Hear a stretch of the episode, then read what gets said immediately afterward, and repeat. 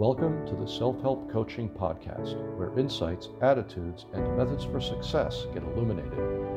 Learn what leaders and change workers have done and are doing now to create magnificent futures. We interview great guests who inspire you to overcome obstacles and achieve your goals. Be sure you visit our website at self-helpcoaching.com. While you're there, subscribe to us via your favorite network. Now, just relax as you listen. You can do something else, but be ready to make an important note. And let's get started.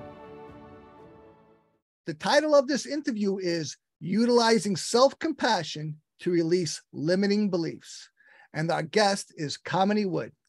And we'll be talking about the importance of emotional safety and how it relates back to relational self awareness. And I love that. So let me tell you about Kamini Wood. She is a certified professional coach, helps people take the courageous steps to identify their limiting beliefs, the reasons for their stagnation or feelings of not enoughness, so they can have what they want professionally and personally to live a fulfilled life. She is the creator of Authentic Me. sounds great. I want to learn more about that. And CEO of Live Joy Your Way, a coaching company helping high performers and overachievers who have seen success through all rooted traditional metrics reestablish their relational self awareness, meaning she helps them understand how they think, what beliefs might be holding them back so they can really come home to joy, fulfillment, and the newly defined definition of success driven internally rather than from external validation. Fantastic. Her clients truly live into self acceptance, self confidence, and self leadership. Trained in internal family systems, cognitive behavioral based coaching, and acceptance and commitment based coaching, she is able to help her clients navigate through past traumas, toxic relationships with others and themselves, and into the life they want professionally and personally. I tell you, after that bio and resume, sign me up. Fantastic. Welcome, Kamini. Thank you so much for having me. I'm excited to be here. My pleasure. Uh, and it's a bit of a, tes- a, testament to persistence and how valuable that is. This is not the first time Kamini have, uh, and I have attempted to have this discussion. We had some tech trouble, but we persisted, and here we are. And I am really looking forward to this discussion. We are definitely in the same tribe. Uh, I'm, you know, I was a life coach. I'm, I understand the value of coaching, how it's incredible, uh, how it makes it's the, you know, it easily makes the difference. And uh, this is, thank you very much for joining me. Absolutely, absolutely, my pleasure. So let's get, you know, first of all, let, let me talk about your company, uh, Authentic Me. Uh, tell me about that a bit. So, as I was creating my company and trying to figure out, you know, um, how to summarize what it is that I really wanted to help people do. The term authentic me just kind of came to me, to be totally honest. Because as I went through my own self transformation, what I realized was that for so long, with my people pleasing and my perfectionism that I was dealing with, it was just a, a combination of wearing many different masks or filling different roles. And really, what it came down to was who is Kamini? You know, who am I? What do I stand for? What are my beliefs? What are my values? And when I really came home to that, my authentic self, that's when I really started to figure out where I wanted to go with my own purpose and my own drive, which actually led me into running the business that I run. But really, what I want to do is help people recognize that they can come home to self. And when they have that relationship with self, they're their authentic self, they're their authentic me. That's really where it's at that's when they can truly decide and choose for themselves where they want to go next rather than constantly living on this autopilot and constantly living to somebody else's expectation of who they should be or how they should be. It's who am i authentically? Absolutely. You know uh one of my I, I consider one of my greatest assets is my self-expression uh and and, and my embrace of my own individuality. I don't say that in a selfish way. Every person their own life is the greatest gift they have from God. And I say that in the most mm-hmm. non religious way possible. Mm-hmm. uh, and I don't mean that in a selfish way. You know, wh- what are you going to do with this life? But it's your life, and it's you. Even and whoever you think you are, you're more than that. But aside from that, you know, it, I, one of the greatest struggles for any person, every person, is the struggle for self. We have all these pressures to conform, to deliver, to these these obligations, whether they are perceived or not, uh, or, or, whether they're real or not. Certainly, they're perceived. Uh, you know, and but who are you? What mask are you wearing? Mm-hmm, mm-hmm. and you yeah. know, I, I used to be a hardcore punk rocker with the mohawk and all that. Matter of fact, the first scene I got into was in Raleigh, North Carolina. I was a soldier at Fort Bragg, and um, and you know and one of the things i got into at some point was you know obviously most people want the approval of others. So I went the other way. You know, punk rock's very extreme thing. I was like, okay, I'm not going to go for approval. I'm going to go for disapproval, which was a very interesting experience. And I learned, I learned a lot. And one of the things I learned was not to do that because it, you know it was its own dysfunction and it caused a lot of problems. Uh, but I learned a lot about it. And but yes, yeah. this need for approval is such a quagmire, such a trap. I mean, you don't want to be a jerk but mm. you don't want to be a pleaser either because you mm-hmm. give mm-hmm. up yourself and you can easily become a you know an addict to other people you know uh, mm-hmm.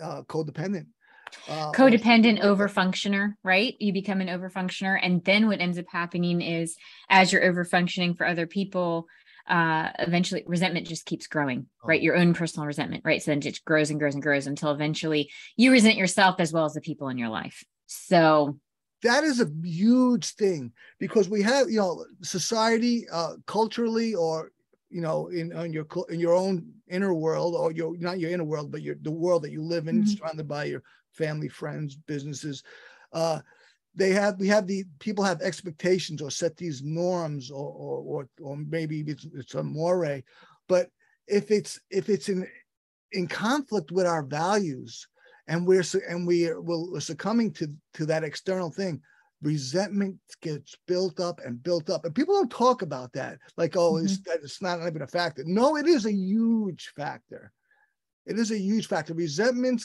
gets built when i feel victimized or yep. you know which is his own thing it may be real or not mm-hmm. but when i don't get to express myself honestly and i'm i'm mm-hmm. suppressed or mm-hmm. oppressed mm-hmm. or shut down in some way mm-hmm. Or disregarded, marginalized, mm-hmm. uh, I get resentful. yeah. and we can ignore it for a certain amount of time, right? right? We'll say it's oh. fine, it's fine. Oh, no. And, and we'll push it into a little box in the side corner, right? And it's like, oh, it's over there. But eventually, I was just talking to a client this morning and she even said, she's like, I became a volcano. And I'm like, of course you did because how long can you push it down push it down the metaphor i often use with people is that like um, of an instant pot right with the instant pot there's a reason why there's a pressure, pressure valve to let out the steam in a methodical manner because if we didn't have that eventually that top would just pop off it's the same concept with us as humans Excellent. right if we just keep pushing down pushing down and we never allow any of it out that is an excellent metaphor Excellent. I, I, that never occurred to me. That is fantastic. I'm going to use that. I, will I'll have to say copyright Kamini Wood uh, uh, trademark. You have uh, my permission. You may use thank it. Thank you. Thank you very much.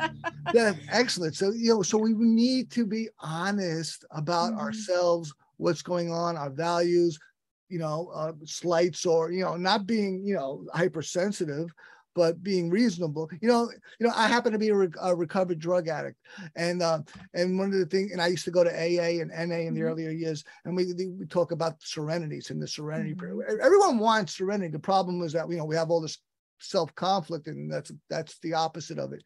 And yeah. but but you know, there's this notion of serenity, which is peace, and that and so sometimes a person who might be striving to do well, or maybe doing well, saying, "Oh, I don't have serenity." I would modify that with the with an adjective uh, of reasonable, a, a reasonable degree of, a reasonable degree of serenity. That doesn't mean I have to be in some utopia. Oh, everything's so beautiful. You know, right. I'm like I'm like the Dalai Lama. No, right. you know, I've got pressures. There things. Some things mm-hmm. go wrong. Some things are, are not are not as as good as as well as I'd like them. But you know, am I? Is, are things well enough that I can be happy with this and be okay? This is okay. Right Right, right, right. And I love what you just said because I do think that sometimes people even in my field will come to me and they think that it's it's being fixed so that they do this work and then everything is quote unquote perfect. and what you just said is really important is that serenity doesn't mean that I'm living in rainbows and unicorns 100% of the time. Right. What it means is I can feel um, at a place of fulfillment, even if I'm facing life's challenges. I still am a fulfilled person, even though what I'm dealing with in the moment is very difficult. Much like the self work that we do through my my coaching is we're building tools and ways to manage and navigate life's challenges. We're not trying to become immune to them. We're really because at the end of the day, our growth our evolution is an ever like we're ever evolving that's i mean being human involves growing and learning all the time so it's about releasing this idea and this attachment to oh i'm going to know it's going to be fixed and i'm going to be done with it much like to your point about serenity it's not like we get to this one place where it's like everything is perfect. It means i am okay with myself even in the midst of life's most difficult challenges. Absolutely. You know my my master my uh my primary uh, trainer of neuro-linguistic programming, uh, Rex Sikes, Uh, one of the things um, he taught me, I mean, he taught me so many great things. Um, I lost my train of thought, but, but I'm sorry. But, you know, is, is that, oh, yes, I'm, I, okay, got it. Thank you. Thank you, God. is that don't make your life about fixing problems. All right. All right. Yeah, I want to fix problems. I'm very solution oriented.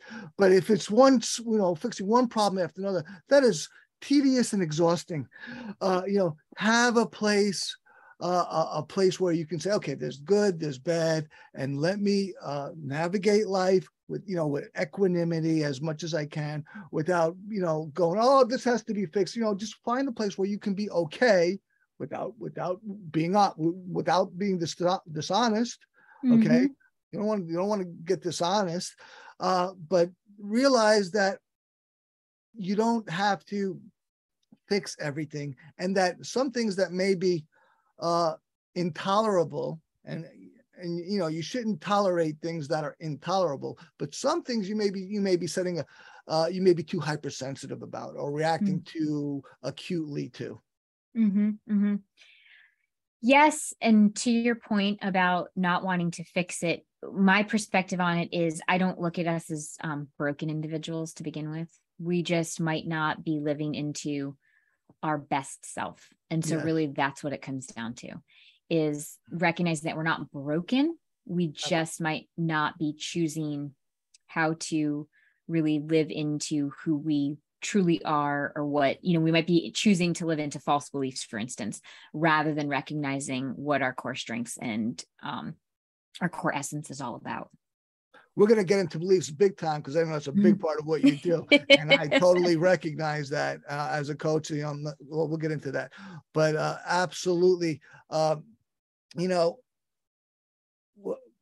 a person has to have a place where they're all right with themselves, uh, and that I think, yeah. How would you? Well, let me let me ask you this: How would you describe your you know your best life? How would you describe that? my personal best life well my, as, a, as, a, per- as, a, definition as a definition as, a person you know true yeah so if somebody's truly living their best life i would see it I, I, don't know if it's just a definition but this is kind of what comes to mind as i hear okay. that like how do we live our best life it's living into you know what are your values that's it. honoring your beliefs totally recognizing that you have your core needs and that's okay finding a way to live into alignment with those things Totally. When we can get there and we can allow room for us to live into the things that do fill us up, fill us up with that joy and that fulfillment, that's truly living your best life. It's not totally necessarily agree. attached to the money in the bank account or you know and and also to that point of like happiness you know happiness is just an emotional state like many other emotional states so that's why i intentionally use the word joy and fulfillment because that means that you're living into your best self right you're you are creating that life that you eat again even if you are in life's challenges mm. you're still in a place of fulfillment. Because i can be fulfilled and also pissed off about the traffic that i'm sitting in right? Like those Yeah. two things can be can can happen simultaneously. Can i really feel happy and be annoyed with the traffic? Not so easy totally and and to complement your description which i wholeheartedly agree with of course you know i found and both in my own experience and observations a commitment to personal development and or having a coach is the best way to have that best life I agree with you. And it's really interesting because I do think that um, people still view it as either one, they don't get it, right? They're like, what, what? Like, well, I can do life. I don't need a coach. Like, I, I'm a human. I can figure this out. The truth is, yes, we can figure things out. Absolutely. But, you know, when we think about just in life, when we wanted to excel at a sport or we wanted to excel in a, in a musical instrument or we wanted to excel, maybe even do better in school, what did we do? We went and got coaches, we went and got tutors, we went and got people to help support us. And that's what I see my role as. I'm not fixing anything. I'm somebody's co-collaborator to be that person that walks alongside them. And in those moments where that belief in self isn't quite there yet, I can hold that space and believe in my client until he or she can step into it and own it for themselves. So Absolutely. I whole I and, and it's funny because when I first started on this journey, I didn't totally know if that was, you know, does this make sense? Is this the right thing to do? And really what it is is it, it absolutely I'm it absolutely makes sense because when I've now had the privilege to be able to work with so many people and see the transformation from when we first started working to when we complete with each other that it, it's night and day in terms of how they see themselves. And that at the end of the day is really what it comes down to. How do you see yourself? How are you showing up for yourself in my opinion? That's the core. The foundation is that relationship with self. Absolutely. And we can get so when we're in the picture, especially emotionally, uh, it's hard to see the bigger picture. And what you are, coaches, or you're an expert observer who, who has a body of knowledge and a set of tools that can be brought to bear that can really make the difference for a person. Is that's been my that's to me that's what a coach does and they and they truly make a difference. As long as they're not total crap uh, they, they really make the, I I have screwed up a lot of people but I have apologized to those people but I, you know, what's funny is I love how you just said though, because it's really true when we're up against something and it's like we are, um, we're right there and we can't necessarily see it. And what, what I really view the coaching perspective and just what we're doing in the work that I do with my clients and that time that we spend together and through those conversations, it's allowing that space to kind of go up into that bird's eye view. Because when you are able to get there, it's like, oh gosh, that's where that's coming from. Or, oh gosh, that's the pattern. But when you're right up against it, it's so hard oh yeah to see it for yourself. Oh yeah, and and, and the, the other side of spectrum too. That's when you know the you know there's some intensity of emotion perhaps. But the other, other thing is when we're in a routine and we're stuck in a routine and we just and, and there's no emotional charge. It's just you know routine, routine. But so either way, I, I and I, I those those you know everyone's listening. Uh, Kamini just gave a whole full body nod. She's like, yes, she knows from experience, undoubtedly. You know, and, and you listening, uh you know how you know how is it when you're in a routine and you feel stuck right or you just something you want something more and you just can't break out of it and there's no emotional charge there's just wow my god there's there's resignation you know not acceptance which is a great thing but resignation uh, right Yeah. well that's Yeah. where a coach comes in Mhm. okay Mhm. great stuff let's take a moment to hear from our sponsor and we'll come we'll come right back with Kamini Wood great stuff Com- This episode of Self Help Coaching is brought to you by Proficio. Ever heard of accelerated learning techniques? What if you learned more deeply than ever before? What if you remembered what you learned far better than ever before? Visit www.proficio.io. That's proficio.io, where you can understand perhaps better than ever before. You're listening to the Self Help Coaching Podcast with me, your host, Tony Petroza. We're having an excellent conversation with Kamini Wood. She's down in North Carolina. I'm up in Brooklyn, New York. I love both places. And she's we've been talking about her coaching and the, and the, the benefits of coaching and, and, and some deeper insights. Uh, let me get to a, a question. How do we mean, well, what do we mean by self compassion? we talked about So, personal development. Now we're getting yeah. into something what a lot of people call self love or whatever. But Yes, let's you yes. answer the question, please. So with self-compassion, um, which I the way that I view it, it, it's really based on Kristin Neff's work. It's there are three pillars to self-compassion. The very first one is kindness over judgment. And what that means is when something for me when something doesn't go the way that we wanted it to go or the way that we expected it to go leaning into kindness over judgment of self mm. the second pillar is common humanity and what that really means is we are not isolated we're not going through things for the very first time other people have had similar experiences and it's okay to recognize that to put voice to what we're going through we don't have to hide it and go into isolation that something negative has happened and instead bring it to the forefront, lean on it, and allow other people's experiences to help us recognize that we're not isolated, we're not going it alone. And then the third one is mindfulness over versus over identification. And what that really means is being in the present moment. It doesn't just because something is happening um, in your world doesn't mean that that's what you have become, right? So it's just about this is my present moment, this is what's happening. I can show up for myself in this moment really utilize the kindness over judgment, recognize that I'm not isolated. So I can lean on those people that I'm closest to. I can get vulnerable. I can ask other people for what they might have done in a similar situation, and I can work through it so often we are able to be compassionate to other people right? Like our friend is going through something difficult. We show up and we are so kind to them and we are we cheer them on and we offer um a, a, a listening ear. And maybe we have some advice that we would give them. Maybe we don't. Maybe we're just there and we're in the present moment and we're we're just sitting with them it's giving ourselves that same compassion. It's offering that same thing that we would give that best friend or that loved one and just offering it to ourselves instead of allowing the inner critic to jump in and tell us every reason why we're terrible, we're not good enough, we're stupid, we're all the things that the inner critic wants to tell us. It's really giving ourselves the ability to recognize that we're human, we're making decisions with the information we have at any given time. And from there, we can say, okay, this worked, or no, this didn't work. What did I learn? And how do I move forward from here?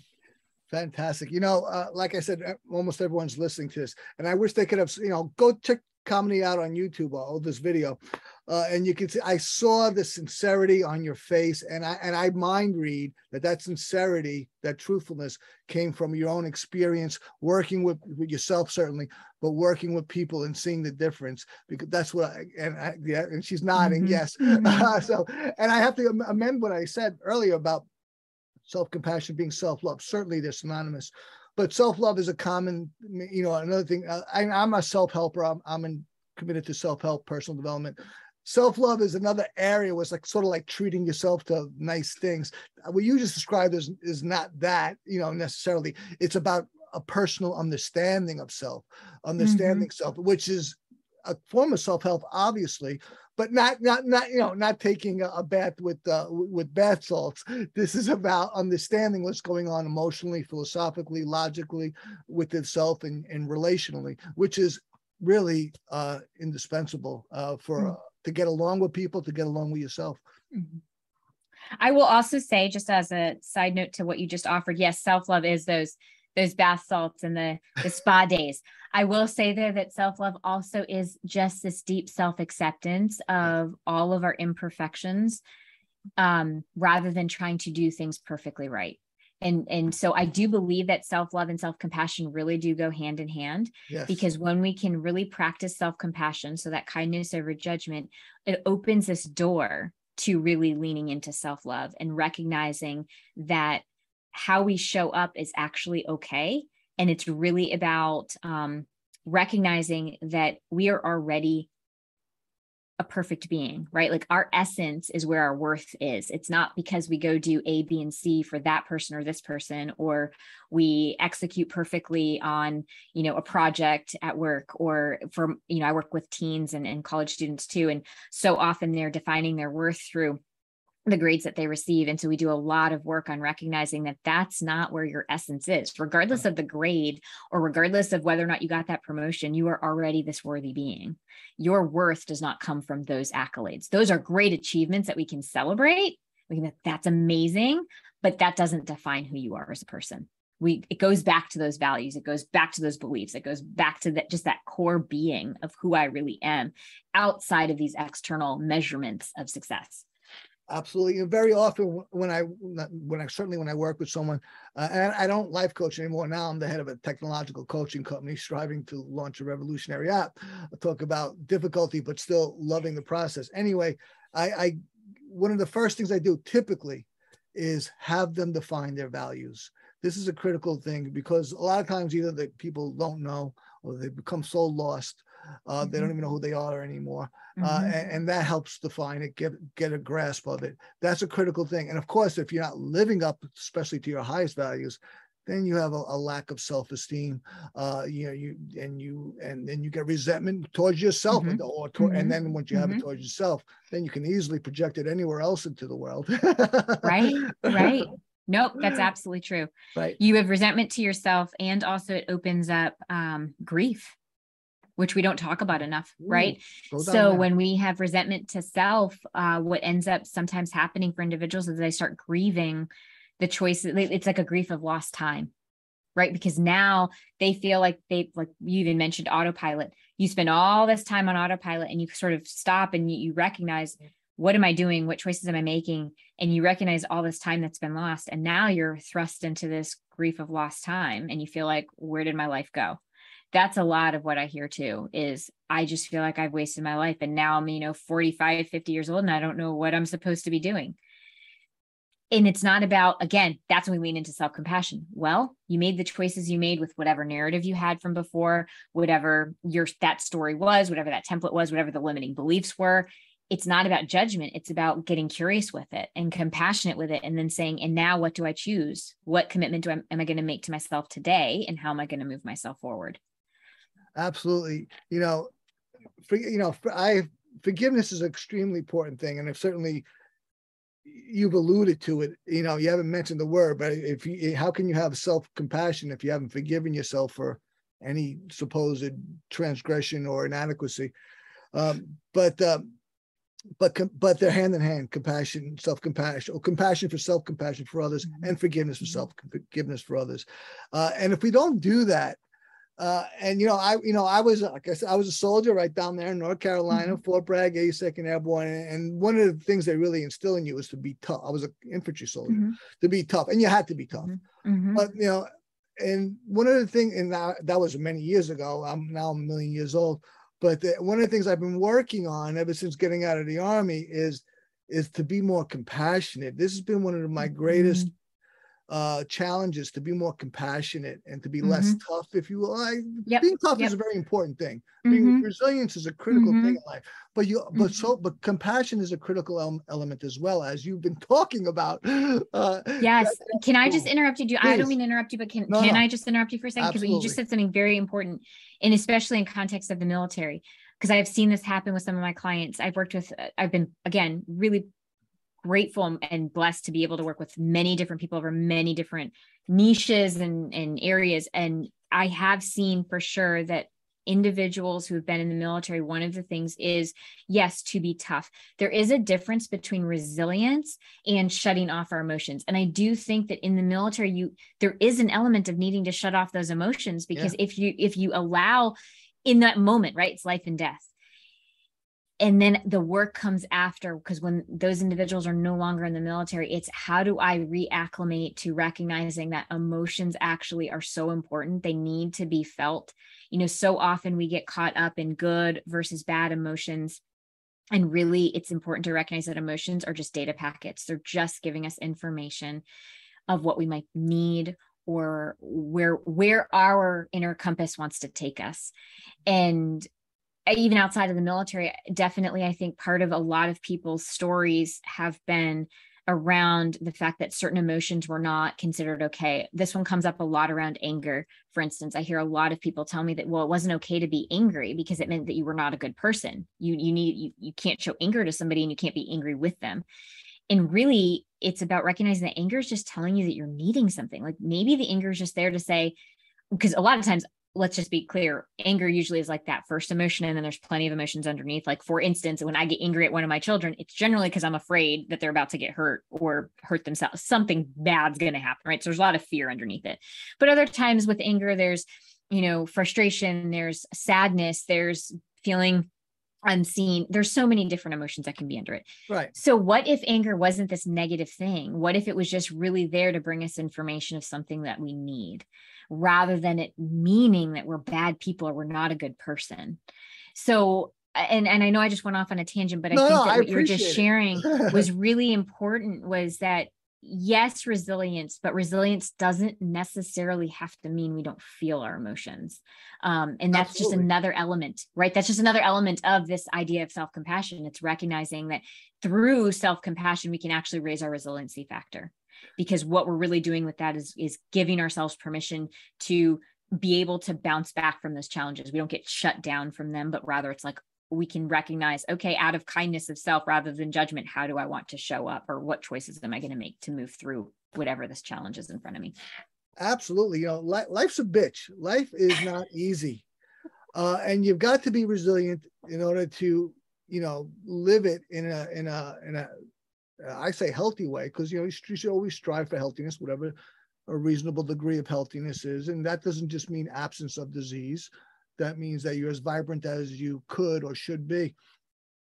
But you know and that's emotional healthiness and physical healthiness. Uh, and I, I, really like when you talked about you know about anger. Anger can be anger is for, is a normal emotion right? Well they're all normal emotions but you know are you having them excessively? Are they dysfunctional? Are they creating trouble? Uh, then you you know um, but you know i when my I like I mentioned, I was a reco- I'm a recovered addict. You know, my and I, I I attribute the genesis of that my father to my father's departure from my home when I was 10 years old. You know, he left the, you know, he got he separated and left the family. And I became very sad at that.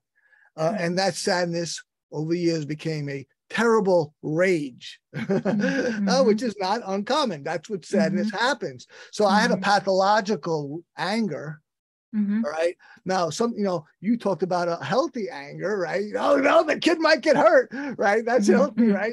Uh, you know, don't don't do that. I don't, you know. But so, but you know, so there are times that anger is good, and sometimes you're like, oh, you can go, what's beneath this anger, and you've got to right. go there and and and you know resolve it. Otherwise, it'll perpetually come up. It's harbored. It'll always manifest.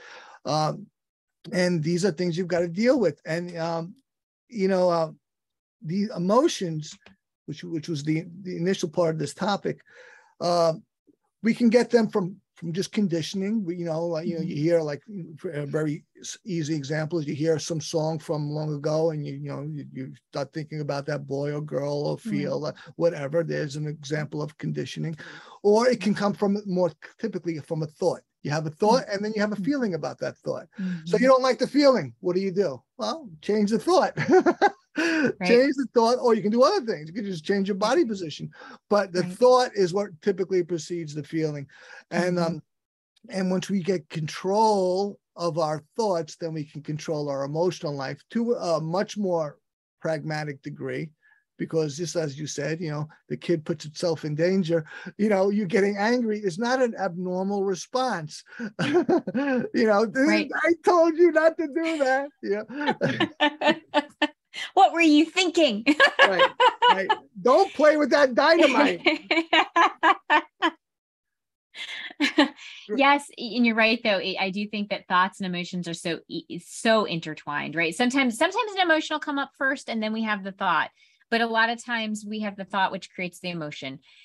And you know it, it's not you know we can't always control our our thoughts but maybe it's more about just recognizing that we're going to have thousands of thoughts a day but really the thing that we do have choice over is what do we put our energy into?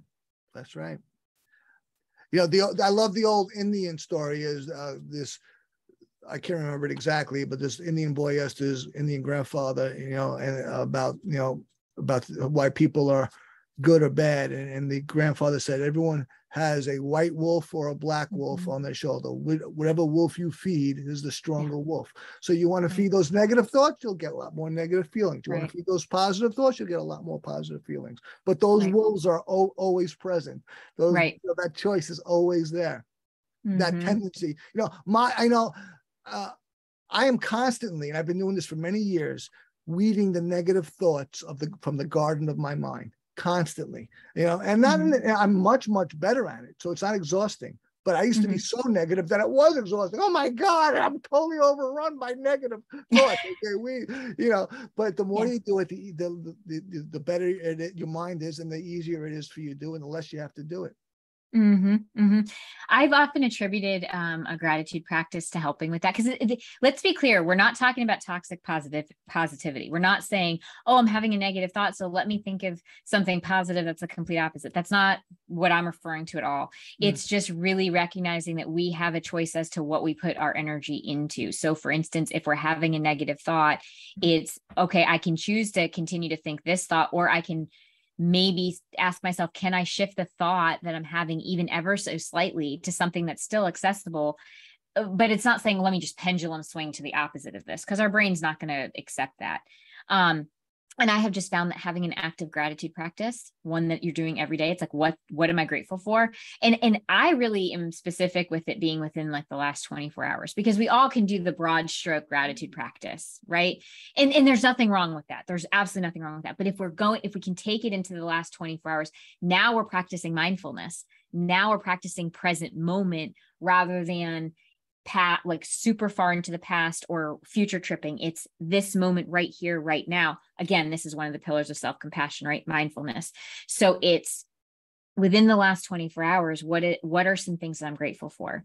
And what that does is it allows us to look for the things that are going quote unquote right or going well. Yeah. and so when we're having those we're being hit with negative thoughts we're also we're we're matching it with also what's going well what's going right? What is and, and i even challenge people to say even in the midst of like something that seems really hard or really challenging take a breath and just ask yourself what's the one right thing in this moment? Just the one thing right? So uh, I, have shared this with clients too but like my um my dad had some health conditions and in in one of the really stressful moments um i had to challenge myself to say okay what's the one right thing? And i recognized that by having all of these tests done we were actually able to answer some questions that we weren't able to answer before. So it's even in that moment of really challenging times, the one right thing was, well, actually, this is the thing that we're getting out of it. And it allowed for that space to just ground and open up to not only look at what was not going well, but also saying, okay, we're, you know, out of everything without the thought that everything is going really badly. I'm, I'm okay. He's okay. Everything is still okay. We're all safe. Um, and that can really help us move forward. Totally, totally. Fantastic. Okay, let's take a moment to hear from our sponsor. Then we're gonna get then when we come back, we'll get into the big one, which is beliefs. We'll come uh, we'll come right back with Kamini Wood. This episode of Self-Help Coaching is brought to you by Perficio. Poor finances are the leading cause of stress, divorce, and general troubles. Financial managers, coaches, and consultants are great, but responsibility rests with you. There are new answers. Visit www.perficio.io. That's P E R F I C I O dot I O, where you can truly learn the foundational attitudes and methods of accruing wealth and staying wealthy. You're listening to the Self Help Coaching Podcast with me, your host, Tony Petrozo. We're having a fantastic conversation with Kamini, Comedy Wood, and uh, we, we covered a lot of ground. And now we're getting into the big one beliefs. All right. Now, and people, people, of course, everyone thinks what they believe is true, which is, of course, more like the opposite of the truth. uh, but let me ask my first question to you, Kamini. When you say false beliefs, what are you referring to?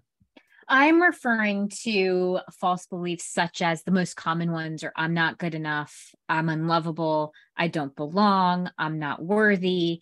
Um, you know, those are the big ones that, that are popping up into my head right now. But yeah. really what they are are they're another way to name limiting beliefs. I think mm-hmm. right now, and it's not a, a snub at limiting beliefs, but I do think it, limiting beliefs has been now been in the mainstream in terms of word usage. And so I think it's starting to lose a little bit of its meaning. And so that's why I've shifted into naming it false beliefs, because. I really do think that these beliefs about self are kind of at the root because if you think about um, and just the work that i've done with clients there'll be beliefs up top and if we continue to drill down a lot of times it comes back to one of those main core false beliefs of just not being lovable not enough not worthy not belonging not um, you know just not being something right? And that's the belief of self. And when we think about it that's what limits us.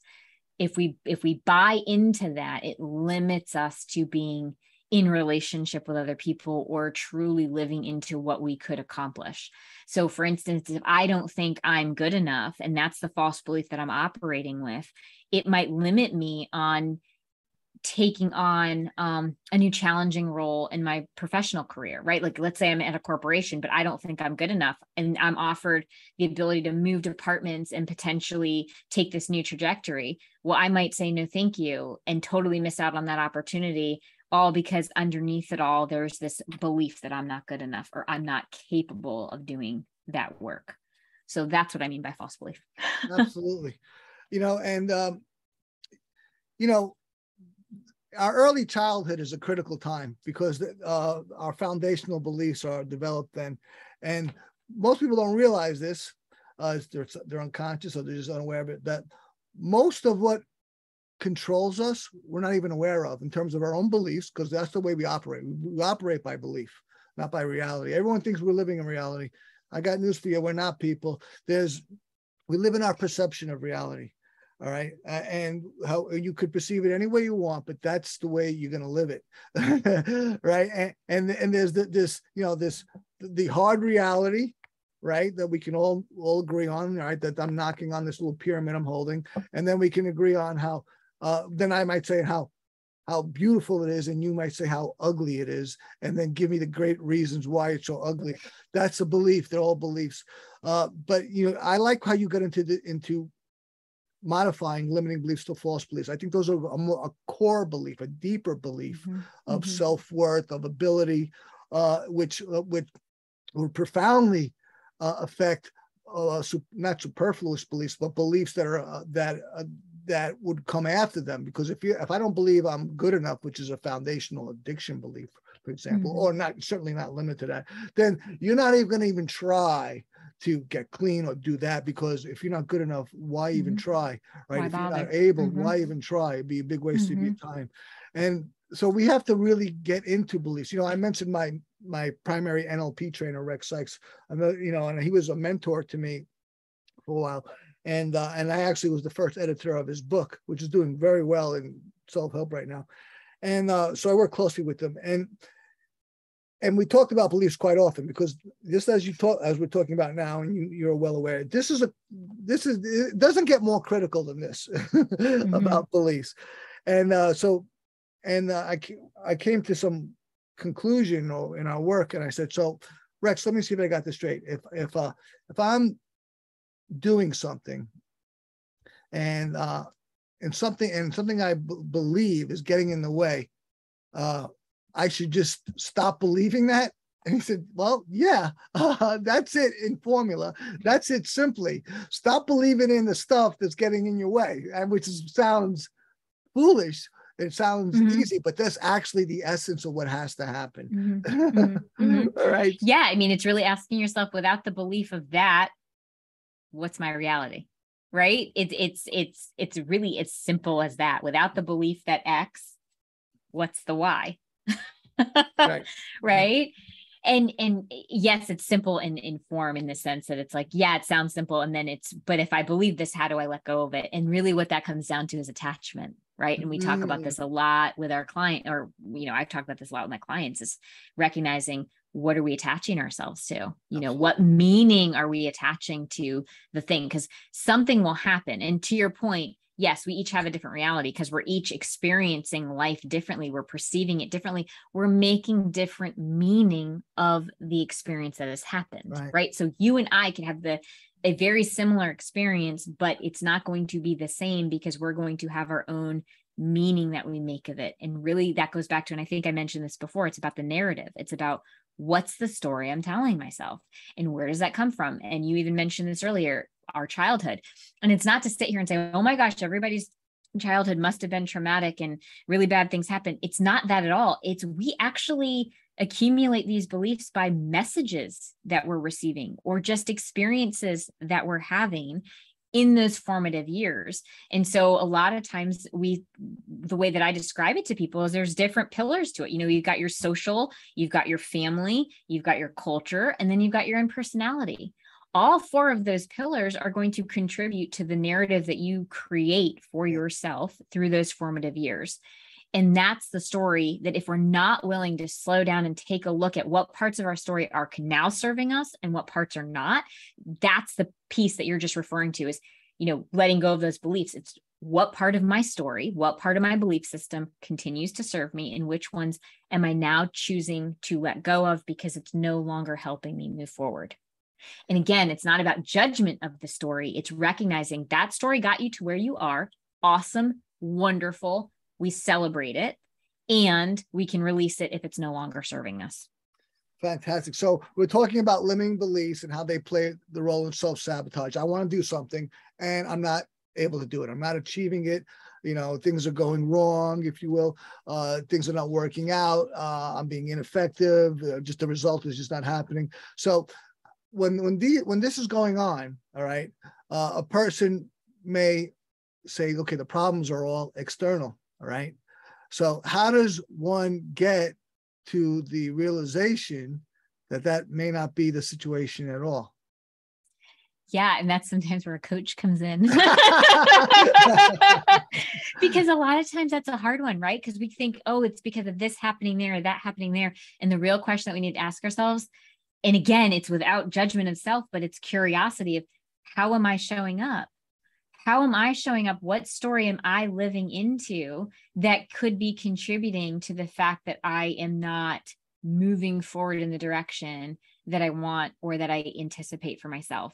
And self sabotage, you mentioned this, that's a curious one. And in a talk about self sabotage a lot in the context of a lot of self sabotage is is just um, and I don't mean to minimize it, but it's it's related to fear right? It's we will self sabotage so that we can control the fallout. We're afraid of failing or we're afraid of something not going the way that we want it to. So we self sabotage in order to feel like we have some semblance of control over the fallout of the thing not happening. I see this time and time again with relationships, especially where somebody will just kind of self sabotage their relationship because they're so afraid of being left or abandoned that they would rather know it's coming. So, the way that they do this, again, this isn't necessarily a conscious thing that they're doing, but it's a pattern where they will find ways to sabotage that relationship or find reasons why they need to leave the relationship because it's a way that they can control the fallout. So, they're not blindsided. It still hurts, but to them the story is it doesn't hurt as much not necessarily true it still hurts uh, pain pain is a signal uh, um, all feelings are signals so you know you said so much uh, and this, i wrote down a number of points uh, to um, address what you're saying. But you know, I'm going to bring up Rex Sikes. The guy is so influential on me, uh, and I'm not. I don't even consider myself his protege anymore. But uh, but he taught me so much.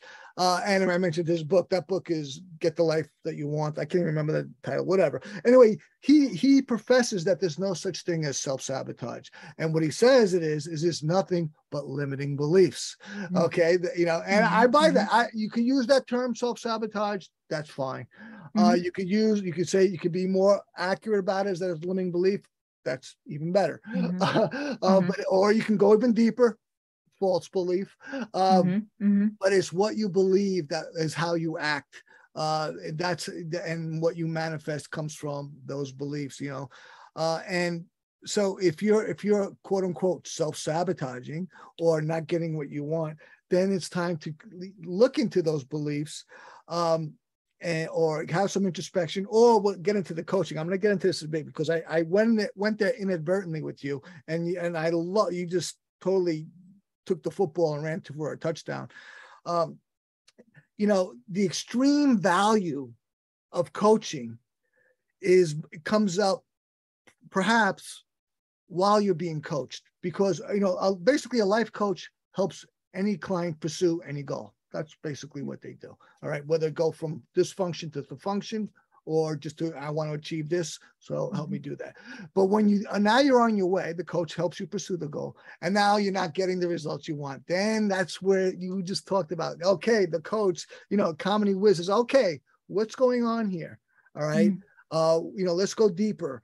And that, mm-hmm. and then you can get, and then you can get to that limiting belief yep. that is getting in the way. That self, yep. quote unquote, self sabotaging comedy. Mm-hmm. Ah, is there something here? And then you can either lead a person or help mm-hmm. them find the, help them find it on their own, quote unquote. Mm-hmm. or you can say outright, you don't see it. You, you know, you keep on you keep on eating all day. That's why you're not losing weight. You know, where you know you could easily be blind to your own behaviors. Uh, yeah. Uh, and that's the great. That's one of the great values of a coach is that she, mm-hmm. she is observing as you are making motion towards your goal, and you know mm-hmm. she's saying, well, you know, you know, you you want to walk and yet you're putting too much weight on that right foot you know mm. even out the weight and you have a better gait. You know that's the val that's one of the greatest values of coaching. Uh, and that's you know i'm not tooting our own horns. You know that's why coaching is an ever increasing field because it's extremely valuable to a client. Absolutely. Absolutely. And it's again you and i talked about this earlier but it's having somebody who can help us see the things that we're too close to be able to see um you know i i actually some of my clients are doctors some of them are therapists and i've even had a my a couple of my therapist clients say this has been the the catalyst that's helped me as a them right? As a therapist see things that they were not able to see before because they were just so close to it and so they've been able to step back and and and so their their practices have taken off. So professionally they're moving forward but then also personally they're moving forward. And it's not again not to toot our own horn because it's not me doing the work. Like i'm very clear when i talk to people. I'm not showing up fixing anything. It's just holding that space so my clients can do that work for themselves because it's safe. It's non-judgmental. It is just right there for them to take it and they get to run with it and create the life that they want for themselves. It's not about me swooping in and saying, you know, do A, B, and C and your life will be great. That's not, I mean, sure, that's a, a form of coaching, I guess, but it's not my form of coaching. I'll at least just say that. you know, I created Perficio, which is this app that's going to revolutionize self help. And, and there was a number of reasons for me to do it. And one of them is that I know the value of coaching, as we have articulated, but most most people are not into self help. And I contend this because they fear failure.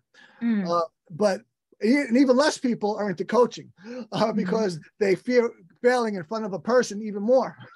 All right. And but again, that's again, any coach that would judge you is an atrocious coach. Uh, but that, but you know, that's that's what goes on in pub in mm-hmm. a person's quote unquote reality, right? Mm-hmm. They don't mm-hmm. want to be they don't want to, they fear being judged, they fear failure, they fear disapproval. Obviously, all these things are their own their own obstacles to getting a coach. Uh, and I realized that, well, if I made an automated coach, a robot coach, then a person wouldn't could, could get a, could eliminate those problems. Uh, well, those problems would be eliminated, and, and a person could go get a coach, and, and that's what this is. Uh, but but that's again, that's all perceptual because people, coaches like you or me, the last thing we would do is judge a client. We will only mm-hmm. help them uh, achieve what they want. So I'm gonna uh, I'm gonna we're gonna take our last our, last moment here from our sponsor. We're gonna come back with the unfortunate last segment with Kamini because this has been a wonderful conversation, really packed with value for the listener. Great stuff. So let's take our, our final moment here from our sponsor, and we'll come right back with the great Kamini Wood. This episode of Self Help Coaching is brought to you by Perficio. What if you could get the results of being coached without a human coach? What if a computer could coach you? Visit www.perficio.io. That's P E R F I C I O dot I O, where you can get coached without scrutiny, judgment, or pressure. You're listening to the Self Help Coaching Podcast with me, your host, Tony Pashoza. The conversation that we've been having with Kamini Wood has just been, oh, so delightful and so insightful and informative. Man, you, you must be an excellent coach. I just from this short time with you, that's pretty obvious to me. Um, now I'm gonna. We've talked. We've covered a lot of ground: passion, uh, beliefs, uh, self sabotage, and acceptance. You know, um, and more. Let's get into something that is very, very relevant, practically all the time uh, and boundaries. mm. How do boundaries play into the concept of self love and releasing limiting beliefs? Oh my gosh, we could talk about boundaries for that could be a whole nother um, podcast episode. We got we got three So I'm minutes. gonna, I'm gonna I'm gonna just try to be as succinct as possible. Boundaries are, I think, a a way that we practice self-love. And the reason why I say that is because when we're able to state what works for us versus what doesn't, we are honoring ourselves, which is a form of self-love, and we're also honoring the person that we're in relationship with. Mm. because what we're doing is we're being very clear for ourselves first and foremost what is in what is in integrity with me what works for me. And then we're also allowing ourselves to communicate that upfront and honestly with the people that we're in relationship with so there's no unspoken expectations or assumptions because the truth is when we have unspoken expectations or assumptions that's when frustration resentment and, and all the toxicity happens right? So it's about boundaries are truthfully a in in my opinion and I've worked on boundaries I'm still working on boundaries because as a people pleaser that's what we we do. But it's so important to be able to recognize what works for us and what doesn't and being able to communicate that to other people around us. Right. Now, it's pretty commonly known that healthy people have boundaries and unhealthy people don't. And if you didn't know it, well, there I just said it. And I would I would say that it's pretty simple, relatively relatively easy to identify that. You know, your state of emotional well-being, or or um, just leave it at that. And that is if, if someone makes boundaries and you don't respect them, you're probably unhealthy. So you'll you say, "Oh, wait, great, Tony, you're condemning me." No, I'm what I'm saying is, if you can recognize that, you can say, "Well, if I can, if I'm unhealthy, Tony, the great guru, says I'm unhealthy. Uh, either if you can accept it or not, but how? What can you do to respect the boundaries, which would be a mark of healthiness, moving Mhm. healthiness, or how can you otherwise heal yourself or improve your health? and I'll also go the inverse. If you are respectful of boundaries, then that's a mark of healthiness. All Mhm. right. So you can right there, it's right there, you know, eh, right in hand. You know, what do you think about that? Is that too simplistic? No, I think it's a I think it's a really great way to describe it because I do think that people get really lost in the weeds when we start talking about boundaries like what is a healthy boundary, what's not a healthy boundary. For me, it just comes down to there there are three types of boundaries. There's porous, there's rigid, and there's healthy. Porous is I'm going ah. to set a boundary and then as soon as somebody pushes back on it, I'm just going to collapse and say, "No, no, it's fine, ah. it's fine." And it goes away. Rigid is I'm building this wall and you're not allowed in and I'm not going to talk to you about it. And like it's this way or you're out of my life. That's a pretty rigid boundary. Yeah, yeah. And healthy boundaries is, hey, I'm gonna build this little fence around where I am. I'm on this side, you're on that side, and it and, and a fence allows us to talk between it. We can see each other. We can also move fences if we need to. So a healthy boundary is movable, malleable, but there are consequences in place if you were to cross over that fence, right? If you cross over my fence, my dog is going to bark at you because we have to hold there has to be a consequence to the boundary that we're putting in place right if we just have a boundary and there's no consequence of somebody pushing then it's that porous boundary so that's the way that i try to summarize just the different types of boundaries um, and it's that, really that- it's, that is an excellent model. That is an excellent model. I mean, that that really expands my view of it and gives me a greater understanding. So that's I, that was wonderful. Thank you for that. Sure see it was succinct Great stuff. Tommy, this has been a most excellent and wonderful conversation with you. I think is really, really valuable and enriching for the listener. Um, do you have any final remarks for the audience? I think my final thoughts would just be um, something that's often stuck with me is that life is really happening through us and for us. And if we can recognize that it's it's through us and for us, not to us, Hmm. it allows us to lean into this idea of self-compassion. How can I learn from this? How can I grow from this? Rather than feeling like we are a victim of what's happening around us. Absolutely fantastic. And I understand you have a free gift for the audience. I do. If they go to my website, kaminiwood.com, there is a download for um, it's an ebook on limiting beliefs. So all you have to do is pop your email in and it'll be emailed over to you. Great. And we'll have all your social media set up on our profile on our website. We'll set up for you. Great stuff. I, you know, I, I knew this would be at the outset. Uh, I had a feeling, I should say, uh, a long conversation because you would be so wonderful. And it has been. It's been longer than I, I had anticipated or usually because it was that great. I really appreciate it. Uh, I, fantastic. Great stuff. And remember, everyone, We're all responsible for ourselves, and we could all use a little help. And with that, thank you, Kamini.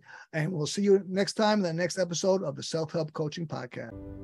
Thank you for tuning in to the Self Help Coaching Podcast, where insights, attitudes, and methods for success get illuminated. Learn what leaders and change workers have done and are doing now to create magnificent futures.